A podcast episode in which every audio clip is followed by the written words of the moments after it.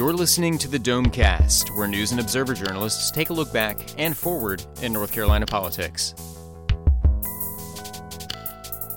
Hi, I'm Lynn Bonner, a reporter with the News and Observer. I'm here with the Domecast today. I'm your Captain Janeway today. And I'm here with the other NNO All Stars. We've got uh, Brian Anderson, Craig Jarvis, Colin Campbell, Jordan Schrader, and the man with the facts at his fingertips, Will Doran. We've had a huge, huge week this week politically in the state. Um, we've had uh, the first gubernatorial debate, the Clinton rally. Uh, we're into the legislative frenzy as they pass bills trying to end the session. So, uh, a lot to talk about. Let's get started. Um, Will and Brian, you listened uh, to the uh, the Cooper McCrory debate today. Will, I'm sure they relied entirely on the facts. Tell us what happened. Well, you know, as with anything, there are some facts and there are some, you know, Non-facts. maybe some non-facts or some semi-facts, or.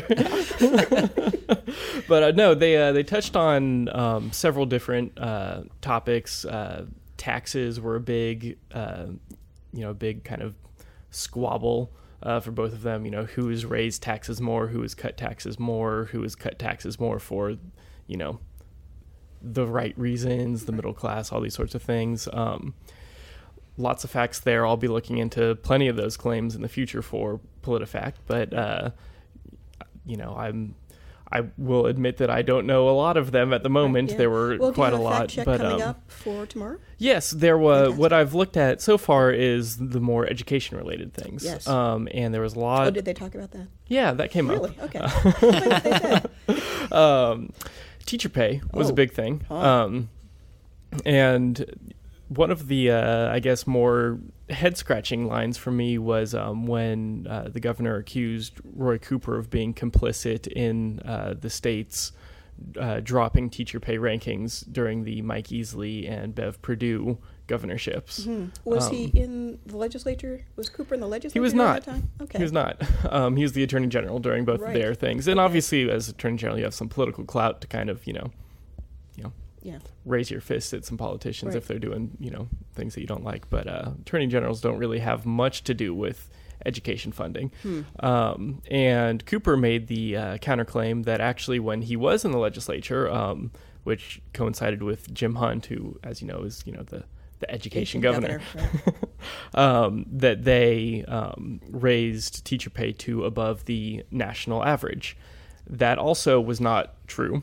They raised teacher pay to almost the national average, and it was above the national median. But as we know from our sixth grade math classes, There's a difference. right? Yes. Okay. median and average. So, you know, there were there were a lot of claims kind of on both sides that were, you know, eh, Hmm. you know, caused you to raise an eyebrow a little bit. Um, yeah. But I saw from someone's uh, inbox that both sides are claiming that this guy won. So uh, That would be guess- my email Yes, inbox. it's that- been yes. been flooded Yes.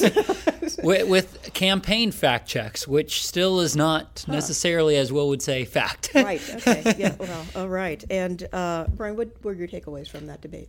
I think that obviously the issues were at the forefront with education, with crime, but one of the, the ones that resonated with me was when Roy Cooper, toward the end, he talked about um, funding drug courts uh, and making sure that people get turned in the right uh, direction after they've overcome addiction or are in the process of overcoming addiction.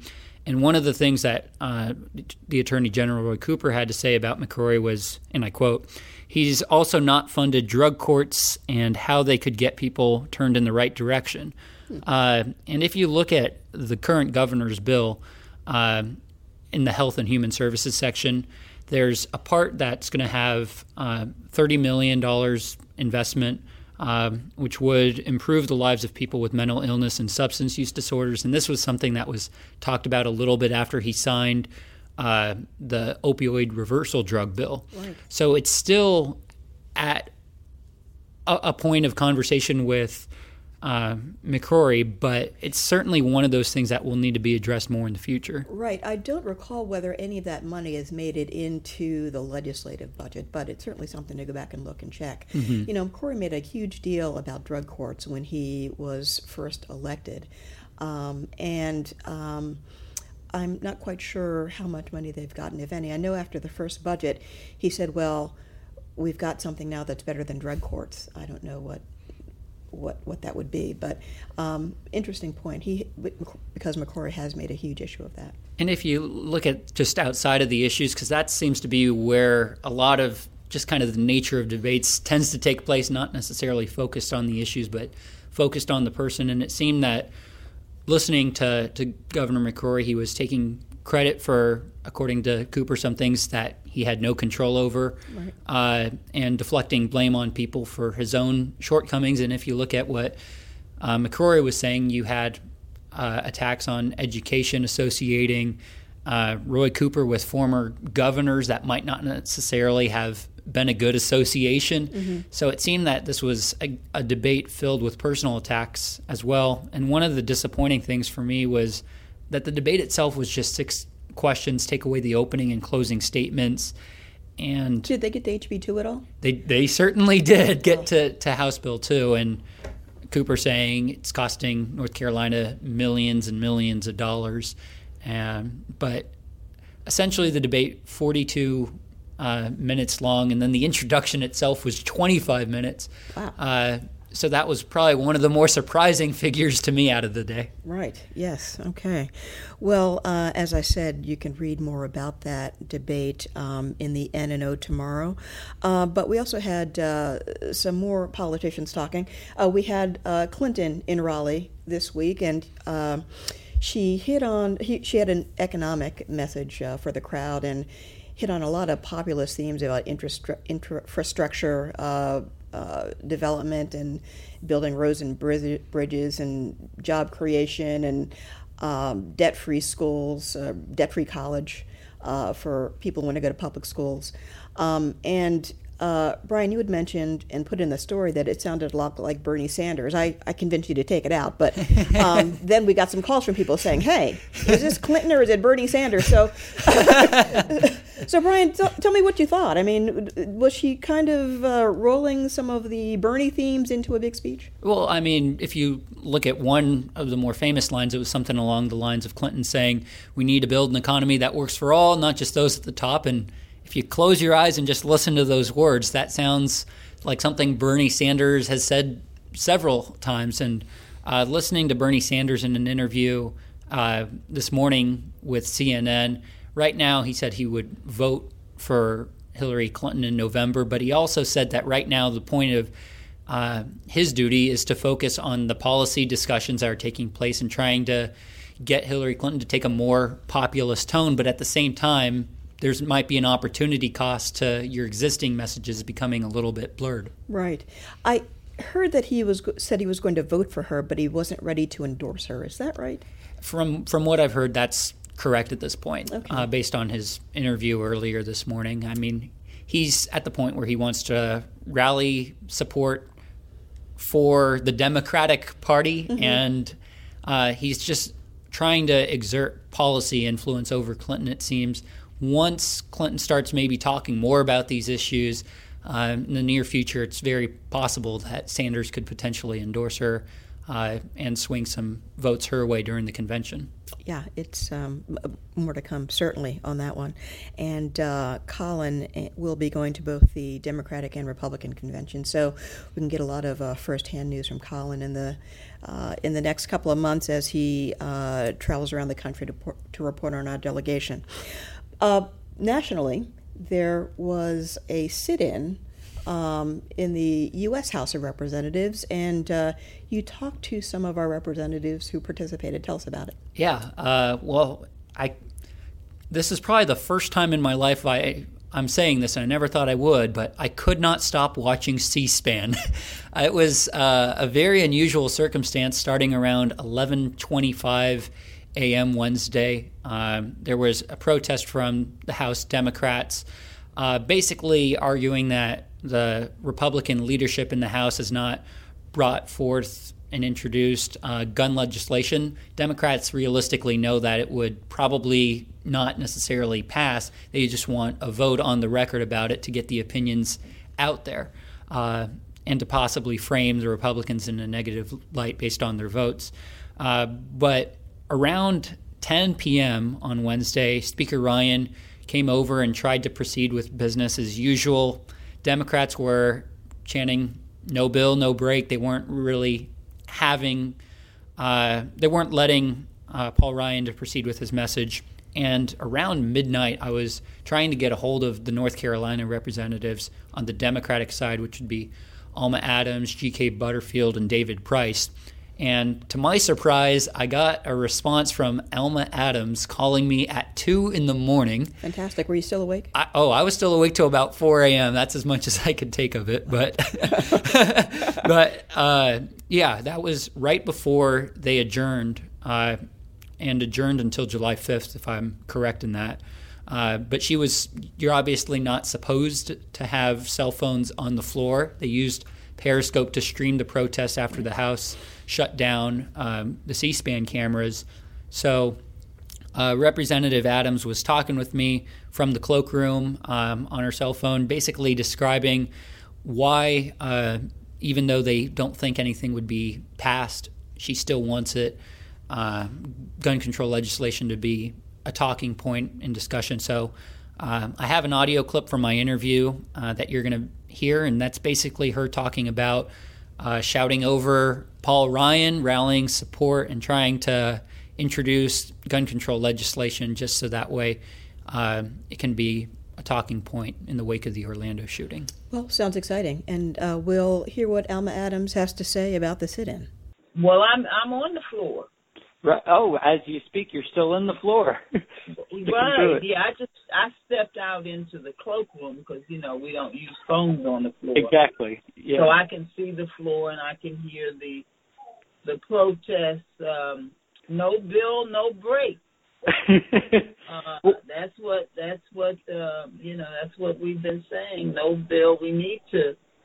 We don't need. We need to give the people a break. The people, ninety percent of the people want us to um, uh, vote on some sensible uh, gun control. And of course, th- there's three bills in question, and they they actually don't infringe on anybody's right, uh, anybody's uh, Second Amendment right to purchase a weapon. What it does, uh, if you're on the no-fly list, you shouldn't be able to buy a uh, a weapon we are Democrats are outnumbered in this house, and so we simply want an opportunity to vote, to have discussion and debate around these issues and vote. So you, can vote yes or you can vote no, and but to and we believe that the public uh, wants to know and should know um, how their members um, feel about these issues. So we want to, I mean, they want to know how, how we vote on things.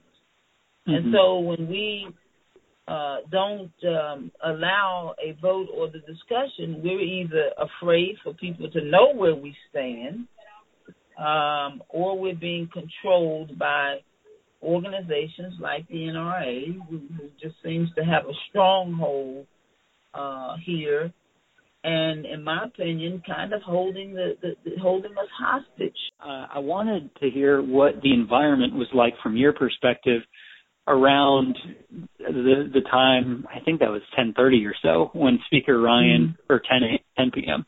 when Speaker Ryan was trying to get things in order and to keep it moving along. How, what was that environment well, like for you? That that happened twice actually. You know, when he came back in uh what was it about six thirty or so uh we had the well. I mean we were sitting on the floor and uh he went up and you know still tried to conduct business but he he and and we did vote you know.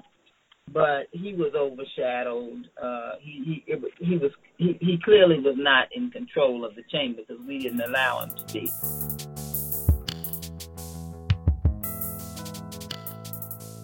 Okay, we're back. Um, as I said, uh, the bills are flying as the legislature, uh, we think, is in the last weeks of its session. Uh, the Senate had a rare Friday session today, uh, a packed calendar, and lots of committee meetings. They're starting to move a lot of bills. We might even get a budget next week, uh, says uh, uh say Senate leaders. So we're going to fill you in on all that. Um, we know uh, Craig's been has his hand on everything environment, and uh, Craig, there's a bill moving that would restrict. Um, uh, wind power where windmills could be built. I guess it's to like one square mile in Haywood County. There's a there is a, a new map out there um, that sort of blocks off a lot of the state for, for, for these wind farms. Can you tell us how that came about? Um, I'm not sure how it came about, but Harry, Senator Harry Brown was pushing it, and it has been flying through very fast, so to speak.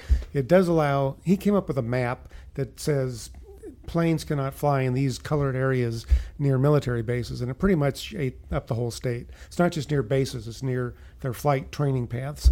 And there's there it's probably Haywood County, I think, maybe two or three other patches here and there, but it's it's very uh, it's very prohibitive, and it's it's it's to keep tall structures, mainly wind turbines, cell towers, whatever, uh, out of the way.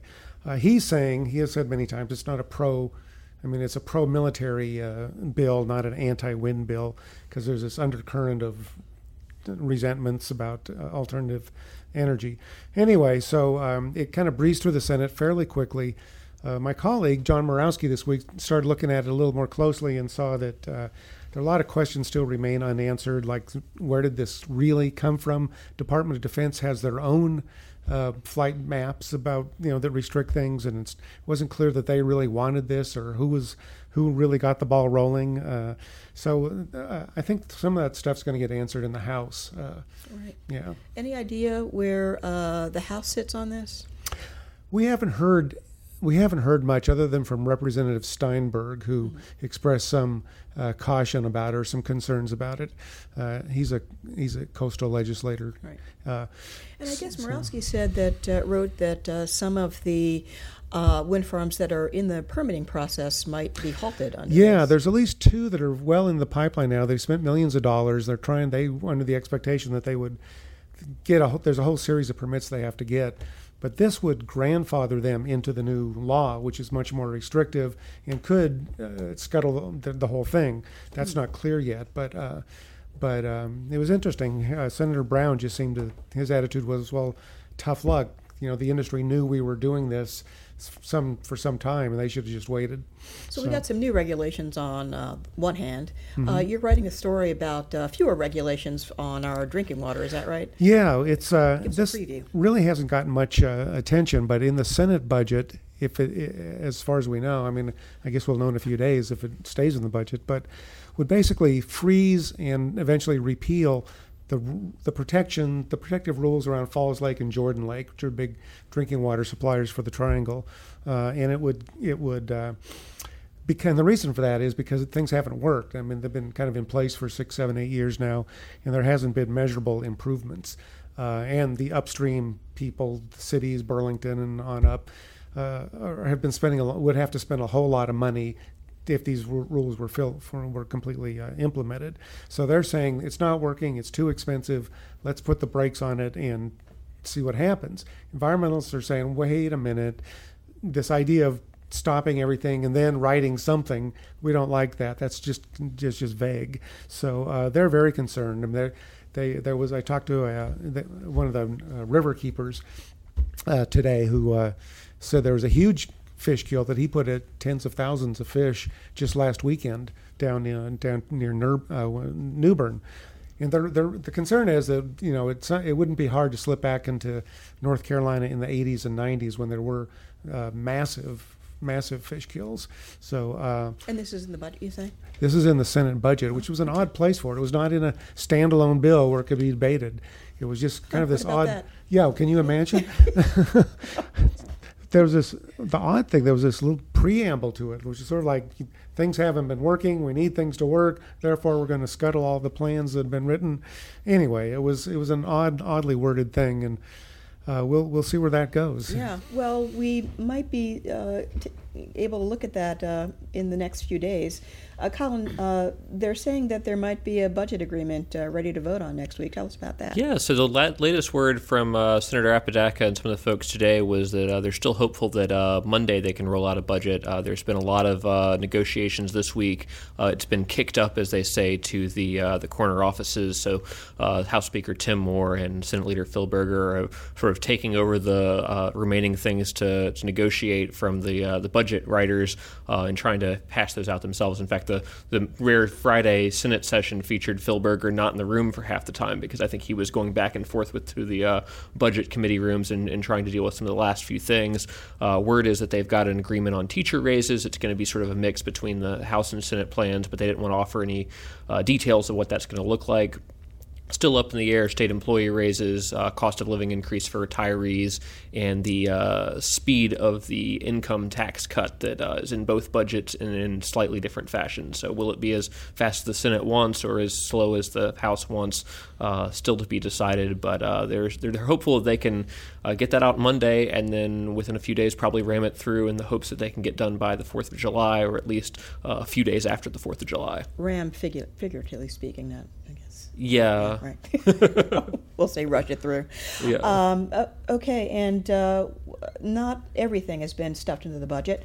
Um, you uh, covered some uh, something brewing in the legislature. Uh, yeah. Not, I guess it's wacky tea this time. Yeah. So this was um, kratom tea. Um, which was uh, something I had never heard of. Um, apparently, it's uh, it's considered a drug. It's basically a sort of a herbal plant. I think grew originally in Thailand, now is made in South Florida, as all interesting drugs are. Um, and uh, it is currently available, I think, in, in powder form in some convenience stores, as well as at a tea bar in, of all places, Carrboro. Not surprising to anyone.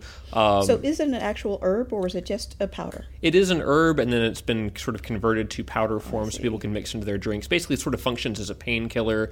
Uh, some people are using it sort of as an alternative to opiates, um, hmm. but there's a concern that kids are going to get it, that it is somewhat addictive. Although the supporters say, "Oh, it's no more different than coffee or sugar." So, yeah. I haven't tried it myself. Uh, yeah. There had been free samples available at the legislature. If uh, I had known. Yeah, no, I would have tried it. There was it was actually outside one of the committee rooms a couple weeks ago when they were hearing this bill. These little plastic cups of what looked like uh, iced sweet tea, which I'm sure a lot of people picked up and said, "Ooh, free sweet tea." But uh, there's a little handwritten sign next to it that said "kratom tea" or "kratom tea," and uh, uh, please try some. So the, the bill sponsor said he was not willing to be a guinea pig and, and try it himself. Well, I heard a description that it made you feel calmer and also gave you more energy, which is an interesting combination. So. Yeah, it's strange. I also read that it makes your lips numb initially, uh, and then it doesn't taste very good. Well, coffee um, makes my lips numb, which yeah. is why I kind of drink it. This is a real endorsement uh, for that product. Yeah, yeah. Right. well, yeah. Even the woman who who sells it said, "Well, you know, so this bill is basically just going to say." it's Something can be sold to people 18 and up, and she's saying, "Well, I agree with that. I don't sell to people underage, but uh, there's not a clamor for kids to get a hold of this because it doesn't taste good. Yeah, it tastes terrible. yeah, something else big moving, something they've been talking about for a couple of years now, which is uh, body cameras. Uh, huge debate on that in the House floor today, uh, this week. Um, tell us where the uh, fault lines are. Yeah, so that's a, uh, an interesting one where I think not all the Democrats are necessarily on the same page in terms of how they voted. Uh, currently, body cam images, because they're sort of a new technology, aren't really under the public records law at all. Uh, police departments can release them if they want to, but they can also say, no, it's not a public record, you can't have it. Under this bill, um, if you were featured in the body cam image, uh, or you're the lawyer or family member of someone who is, you can request it from the police department. Uh, they can release it uh, or use one of a number of excuses and exceptions not to release it. And if you don't like their um, ruling on it, you can take it up with the judge, and the judge can order uh, the release of the, the body cam footage. Um, so the sense is, yes, that's uh, an op- more open records law than we've got right now. But the concern among a lot of Democrats uh, who voted against it was that it's not open enough. That uh, if you have an incident like a police involved shooting, um, there's many, many ways in which they could try to withhold the uh, tape, including from even, say, a city council that wants to see, hey, should we, you know, fight a lawsuit on this? Do we need to fire our police chief because this is wrong?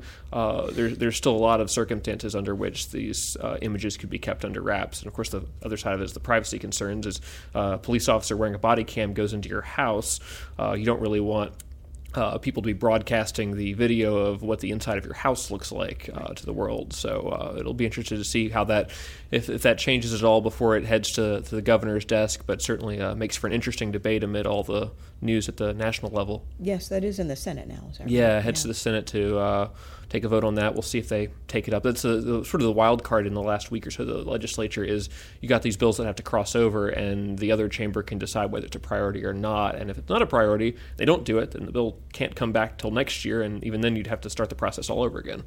Something that emerged today, uh, Friday afternoon, was this bundle of uh, proposed constitutional amendments um, limiting. Uh, uh, personal and corporate income taxes, uh, preserving the right to hunt and fish, and uh, protecting personal property. Um, we hear Senator Apodaca, uh, Rules Chairman in the Senate, says uh, that's going to be in the House floor on Monday. Colin, you've written a little bit about uh, the 5.5% cap um, what would it do? Yeah, so that would restrict, uh, assuming voters uh, approved it in, in November, uh, prevent the future legislatures from ever raising income taxes above 5.5 percent. Uh, current under current law, starting next year, we're going to go down to 5.499 percent. Uh, so this basically says uh, no matter what happens, there will no longer be any potential for income tax increases. There's concern, of course, is that that would mean that if there's a budget crisis, a you might run out of money and have to cut a lot of services, or b you might have to raise revenue off of sales taxes because that's really your only other option uh, if you can increase income taxes. So I suspect we're going to see some uh, party line uh, divides on, on, this issue when this comes up.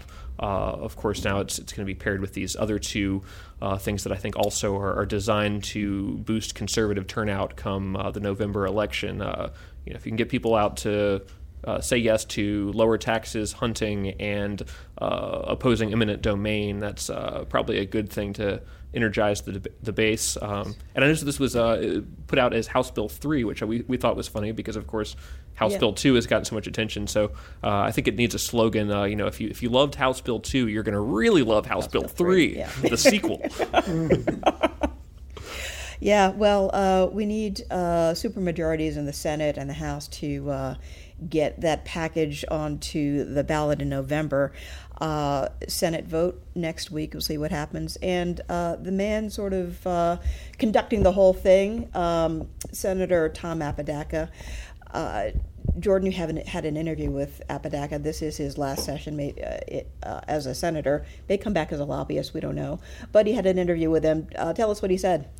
Yeah, I went to see him because kept seeing his name in connection with everything this session, um, and I didn't know if this was always the case. So I asked him if he was getting all these controversial assignments because he was on his way out, and uh, and he he sort of said, "Yeah, yeah, give it to Mikey. He'll he'll you know he'll do anything. You know." So he uh, he he uh, kind of half agreed with that, but no, he he basically said no. It's it's that uh, his job is to uh, take Senator Berger's agenda, the Senate pro tem, and essentially get it uh, get it passed, get it moving. And uh, so we talked about a couple of those things. He's been involved with. Uh, tuition most prominently. He wants to, he has a proposal to lower tuition uh, at select universities. And he said that uh, uh, two of the three HBCUs, the historically black universities that were taken out of the bill after protest from HBCU students and alumni, um, two of them have been uh, asking to be put back in. One he wouldn't name, but he said Elizabeth City State was the other, and he uh, he said that they may Elizabeth City State at least may end up back in the bill. So he talked a little bit about uh, about that. Uh, he's also been involved with this uh, push late in the session to put some restrictions on year-round schools. Uh, he's been involved with uh, the, the, income taxes that you talked about, a whole bunch of things. You know, it's quite interesting about that tuition bill. Um, he says that um, some schools want back in, uh, there is a movement among some alumni from his alma mater, Western Carolina, to get their school out of it. So uh, we'll see, there's been uh, sort of a testy back and forth with uh, some of the other alums and and uh, Senator Apodaca. We'll see if they um, make any headway.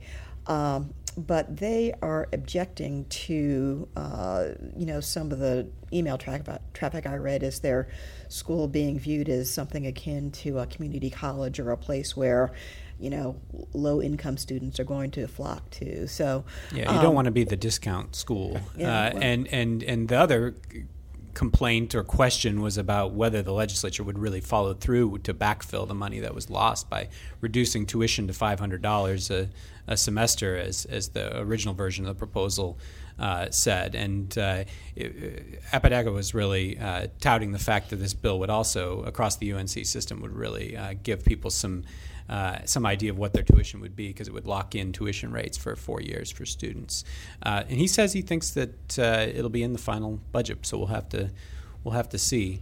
Uh, I did uh, uh, talk to him about a few other things, which we uh, have some audio of, uh, including why he doesn't eat in the Senate cafeteria and uh, what, uh, why there's legislation this year named after his dog, Raleigh Apodaca, uh, right. uh, his late uh, bulldog, unfortunately.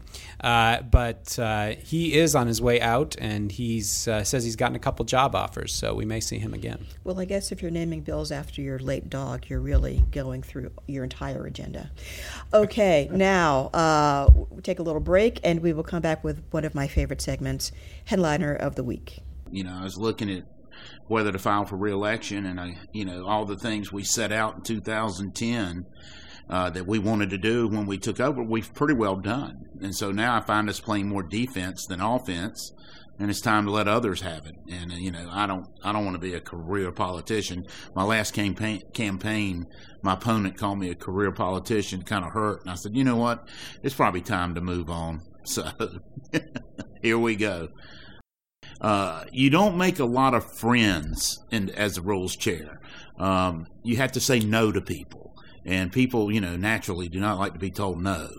And so I find myself eating in my myself eating in my office a lot. I don't go to the cafeteria uh, at lunch because I get overwhelmed by folks. And uh, it's a tough job, but it's really an enjoyable job. We have a good group of folks here.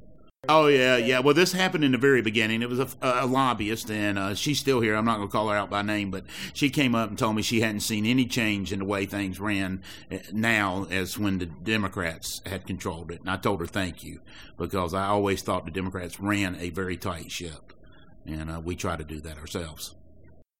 Oh, Raleigh was my English bulldog. Uh, he came. I picked him up. As a matter of fact, my first term, 2003. Our previous dog had passed away. She was 13.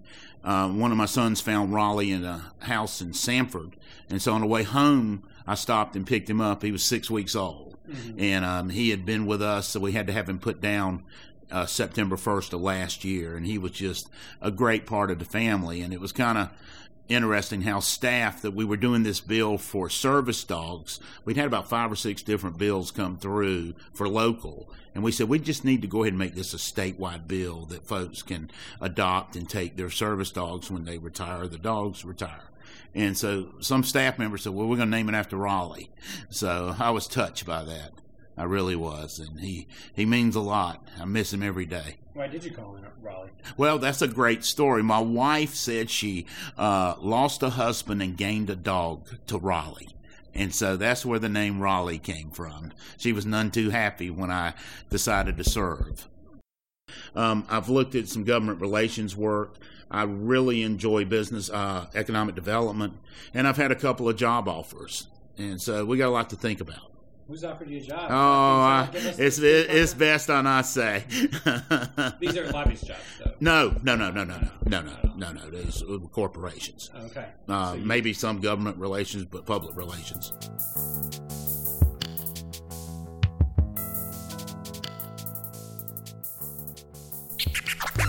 Who is your headliner of the week?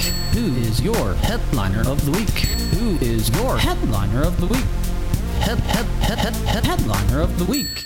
Okay, time for headliners. I guess we'll go around the table. Brian, who you got?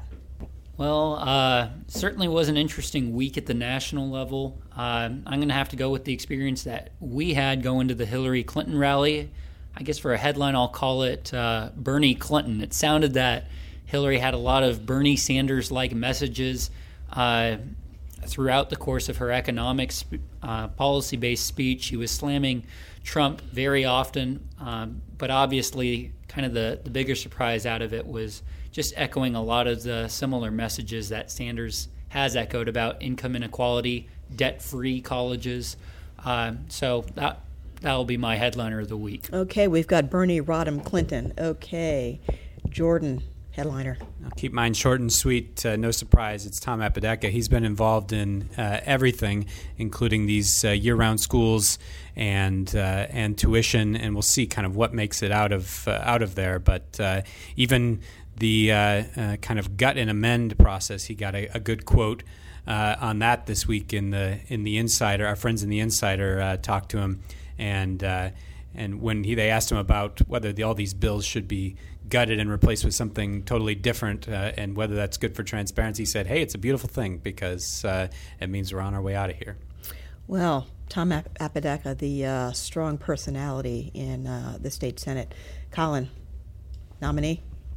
I'm going to go with the story we hadn't really talked about much uh, that came out of a committee meeting today in the Senate. I'm going with Senator Tamara Barringer of Cary, who uh, sort of known to be an advocate for uh, troubled kids uh, in, in, the legislature. Uh, the, the, bill that she had today that uh, passed the uh, Senate Health Committee uh, was about uh, a problem apparently that exists with parents who have, I guess, troubled teens, troubled kids, and sort of at their wits' end. So they apparently have been going on the internet and finding uh, guardians who are willing to take on these kids uh, who end up being completely strangers. So, so her bill is designed at uh, sort of criminalizing people who uh, give their kids to what she described as a stranger at the rest stop. apparently, it has been a problem and resulted in some kids getting into human trafficking sort of situations. So, under now, her, does it penalize penalize the stranger or the parent? Both. Um, uh, pretty much every adult in this tr- sort of transaction uh, would be guilty in this case of a misdemeanor. If the kid comes to some form of harm, it becomes a felony. Uh, and there's also a, a mandate that the uh, Department of Health and Human Services look into uh, some programs to help uh, keep families together when they have troubled kids or, or, some sort of issue that might result in this kind of situation. So for her work on that, Tamara Barringer for Headline of the Week. All right, Craig. Well, this uh, may seem a little lazy, but I'm going to go with Raleigh Apodaca, uh, the late great Raleigh Apodaca. Uh, Tom Apodaca said on the Senate floor that he was the smartest of his three children, actually. Uh, but seriously, it became the title of a of a bill that was about uh, allowing law enforcement to take uh, to retire with their service dogs, and so that was kind of a cool thing. It's originally a bill about dealer license plates, right? That I, I think, think, that's right. It turned into so a bill about dogs. Yeah. Oh wow. Okay. Yeah. Well, we've got some uh, four strong, strong nominees here. I'm going to go with uh, Jordan's uh, Tom Apodaca. And I'll tell you right now, the whole thing is rigged. Jordan is my boss. So um, there we go. Jordan, uh, by virtue of your superiority, you uh, ha- uh, have one headliner this week. Thanks, everybody. Uh, thanks you for get listening. this year's raise. Thank you. so that's uh, that's all. One, that's right. One percent. Uh, one point six percent if you wanted to retire, though. I, so. yeah. You know, reporters don't retire. Thank you very much for listening to the Domecast, and we'll see you next week. You've been listening to the Domecast, a production of the News and Observer and the Insider State Government News Service. You can keep up with the conversation by reading Under the Dome in the daily print edition or online at newsobserver.com. The Insider is found online at ncinsider.com.